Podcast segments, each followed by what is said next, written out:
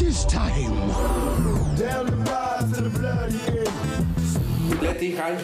My beautiful daughter. Half Mexican and Salvi, the perfect girl from Cali. He's an impressionable human being trying to do right. See, fantasy is what people want, but reality is what they need. They love you because because you such a hip hop head, and they love that. We love that. Everybody loves that. I'm glad you really get it like that. She's a genius, genius. Give it up for Letty, please. Welcome to episode 20 of the Down to Ride podcast. I'm Letty and I have some shit to talk about. I made notes. I'm calling this episode I Changed My Mind. And I don't mean like I wanted this and now I want that. I changed my mind. No, I mean like morph. You'll get it once I'm through and you'll probably change your mind too. So recently I've been so down and I'm not like afraid to admit or be transparent, but I've been crying. I've been at odds with my husband, not because anything really happened, but maybe that's even worse. Nothing happened and I'm still just at odds and the frustration and even me contemplating like, damn, should we separate? So it, it it's just been accumulating and I've been um internalizing things because I'm a very vocal person. Clearly I have a podcast. I'm just talkative. And I'm vocal to the point where I feel like me being vocal doesn't solve an issue. I would either feel dismissed when I bring something up, or I would feel like you're making it something it's not because I bring something up. When I'm bringing it up so that we can address it, so that we can get rid of it. I think intentions get misinterpreted. And so in my search for solutions, I was like, okay, well, how about try the opposite? Don't be vocal, internalize it. And that doesn't do well. So it's like, what do you do when you can't be vocal and you can't internalize?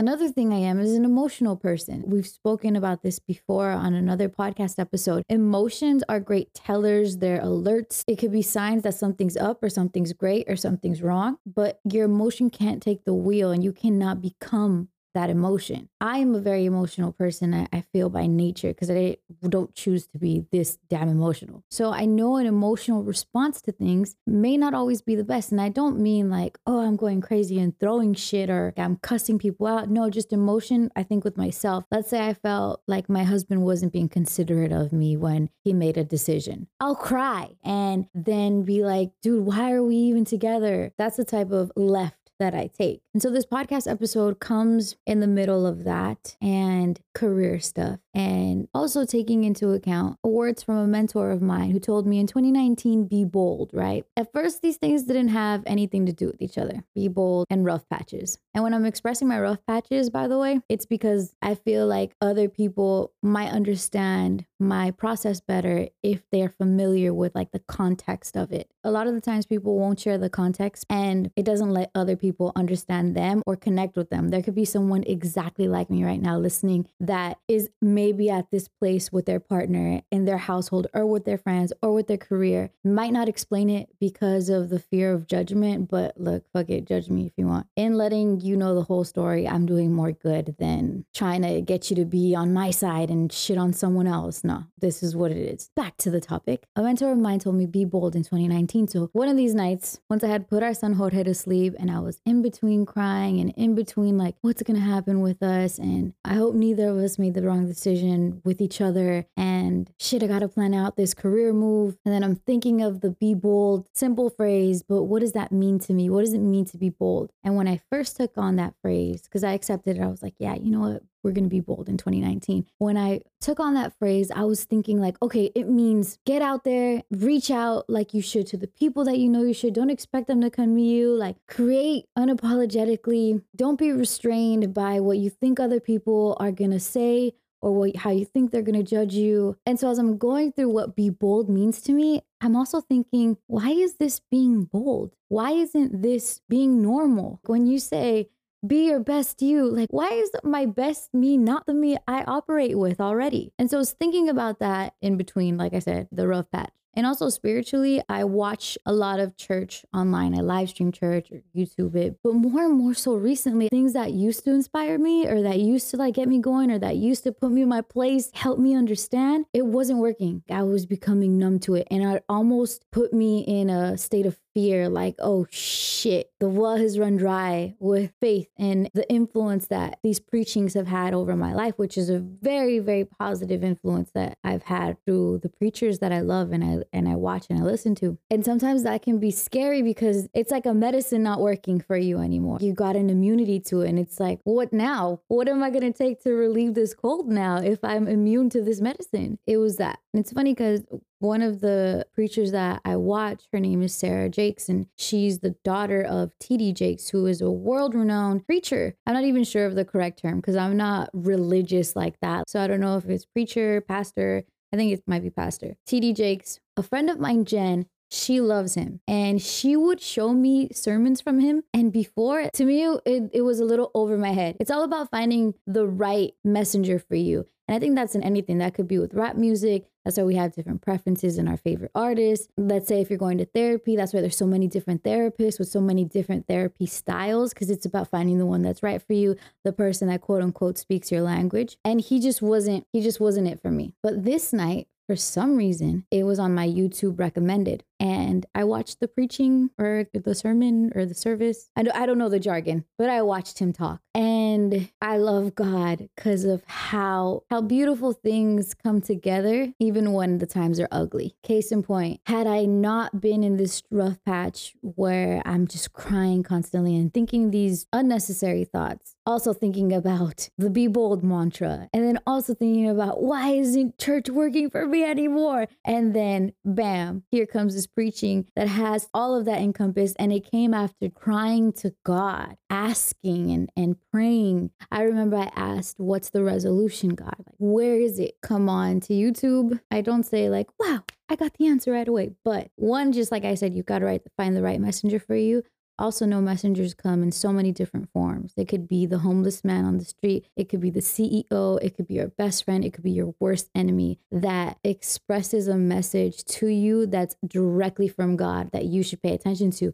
And when you have that wherewithal to understand you're getting these messages from different sources and you're open to that, you leave situations where you would probably feel either upset or cornered and be appreciative because you're like, ah, I see you, God. So this is one of those moments. And the title of the YouTube video, if you want to see it for yourself, is There's Nothing as Powerful as a Changed mind. And this specifically had to do with spoke about this too on another podcast. Recognizing, okay, what if I'm the toxic person, right? What if I'm in a cycle and it's being driven by a bad habit that I have that I can't get rid of, that's a part of me. I'm doing this to me type shit. And understanding one, the fact that you are realizing it and the fact that you are saying, hey, I want this to change is already showing you that it's an intruder, it's a virus, it's poison. None of that is good, but also none of that is you. And so when it's an intruder, a poison, a virus, just like it got into who you are by acceptance, by experience, by oh, seeing this shit work before, you can take it out of who you are. Disassociating it with yourself is step one. You saying, yeah, this is in me, but it isn't me. If it was you, you'd be complacent, you'd be happy, you'd be comfortable. But something about you is recognizing, I don't want this. This isn't me. This isn't who I am. This isn't who I want to be. And by doing that alone, by disassociating it with who you are, that trait, that bad habit, that toxic characteristic isn't as permanent if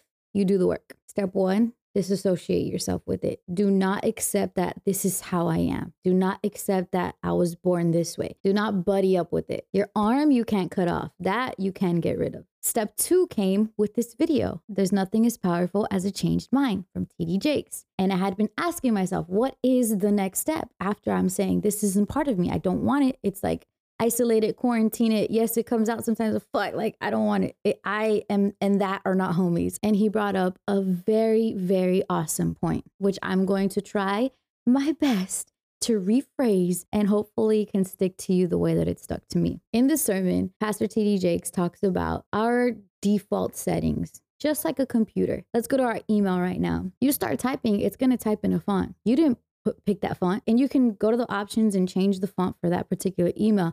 But the next time you log into that email and try to make another email message, it's going to revert back to that default font unless you change the defaults. Now, changing the default is like a little bit of a hassle. And you somehow accept the fact that you're just going to be changing the font every time you do an email versus logging into the settings and changing the default. It's almost dumb how we are. Instead of taking this one extra step or two extra steps right now to change it for good, I'm going to just switch up every time. But that's how humans are. So we're just going to understand it and we're going to move forward. As these default settings of a computer or an email relate to you, is the characteristics by which you react to things. We're a product of our experiences and the way we carry ourselves is the way we've agreed to carry ourselves. There's a book called The Four Agreements. It basically tells of how you should unlearn everything you have learned by either what other people tell us that we agree, okay, you're right, that's true. Like boys don't cry. I agreed to that. So now it makes it true in my moral compass or what have you, which is basically your default settings. Your default settings are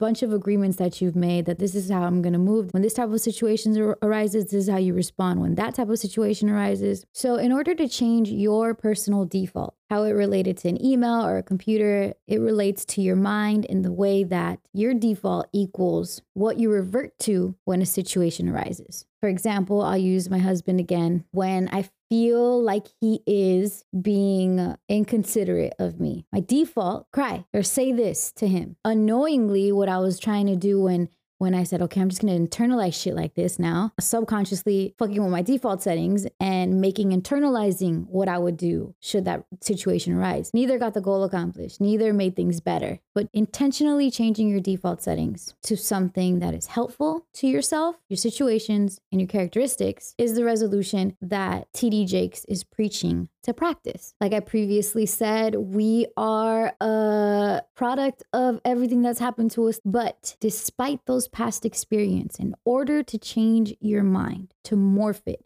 to change the default settings, to help you out a little bit more as you navigate through life because you owe it to your future self to not repeat a cycle, to not keep losing the job or the friend or the boyfriend or the husband or the girlfriend or the wife. You owe it to your future self to be able to coast through situations that right now you may not coast through. You have to be willing to, despite your past experiences, despite when you trusted that fool and he cheated on you, despite when you lent so and so money and they never gave it back, to look past that because you become a product of now I don't trust any fool. Now they're all going to cheat on me or now I don't give out any money. I'm not helpful at all to people because they don't pay shit back. You have to be willing to bypass those experiences and plant a new perception, a new characteristic, a new setting in your brain about whatever situation it is. I know that a lot of the uncertainty when myself and my husband have a disagreement comes from a very hard past relationship that even though I wish